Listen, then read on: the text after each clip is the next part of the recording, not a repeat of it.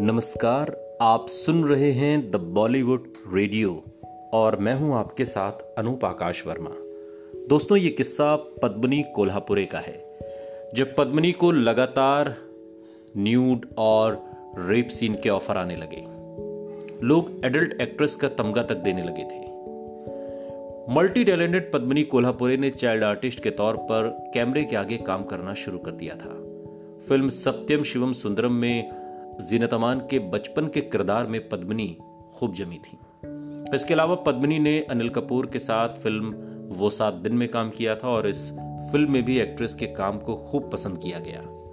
शानदार किरदारों में अपनी खूबसूरत अदाकारी से जान डालने वाली एक्ट्रेस पद्मनी कोल्हापुरे ने एक बार फ़िल्मों में कुछ ऐसे सीन कर लिए थे, जिसके बाद पद्मनी कोल्हापुरे को सिर्फ़ रेप सीन और न्यूट सीन के ही ऑफ़र मिलने लगे। राज कपूर की फ़िल्म प्रेम रोग में पद्मनी के किरदार ने सबका दिल छू लिया था। लेकिन इससे पहले भी पद्मनी कई फ़िल्मों में काम कर चुकी थी, जिस वजह से उन्हें ऐसे रोल ऑफ़र होने रहे। पद्मिनी की एक फ़िल्म आई, गहराई। और इस फ़िल्म में न्यूड सीन देकर पद्मिनी ने काफ़ी सुर्खियाँ बटोरी थी। ये फ़िल्म साल 1980 में आई थी। इसके अलावा इसी साल एक और फ़िल्म आई थी, इंसाफ का तराजू। इस फ़िल्म में भी पद्मिनी का एक लंबा रेप सीन था। बैक टू बैक ऐसे सीन्स देने की वजह से एक्ट्रेस को इस तरह के सीन्स के लिए पहचाना जाने लगा।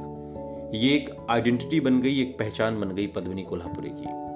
हालाँकि दोनों ही फ़िल्में बॉक्स ऑफ़िस पर हिट साबित हुई, लेकिन पद्मिनी को एडल्ट एक्ट्रेस का तमगा दिया जाने लगा। उस वक्त पद्मिनी अपनी फ़िल्मों की सक्सेस से काफ़ी खुश थी, लेकिन फिर अचानक उन्हें एहसास हुआ कि आज तो इस तरह की फ़िल्म चल गई, लेकिन हमेशा ऐसी फ़िल्मों का दौर नहीं रहेगा।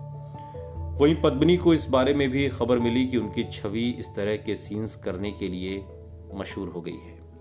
ऐसे में उन्होंने इस तरह की फ़िल्मों से एकाएक बचना शुरू कर दिया।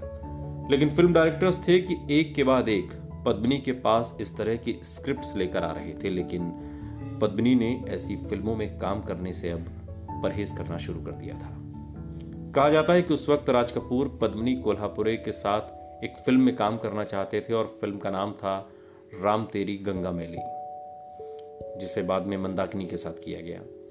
इस फ़िल्म के लिए राज कपूर की पहली पसंद पद्मनी ही थी, क्योंकि पहले भी वो राज कपूर के साथ प्रेम रोग में काम कर चुकी थी, लेकिन पद्मिनी ने इस फ़िल्म में काम करने से इनकार कर दिया था। बाद में ये फ़िल्म मंदाकिनी की झोली में जा गिरी और मंदाकिनी को पॉपुलैरिटी के शिखर पर ले गई। सुनते रहिए। द बॉलीवुड रेडियो, सुनता है सारा इंडिया।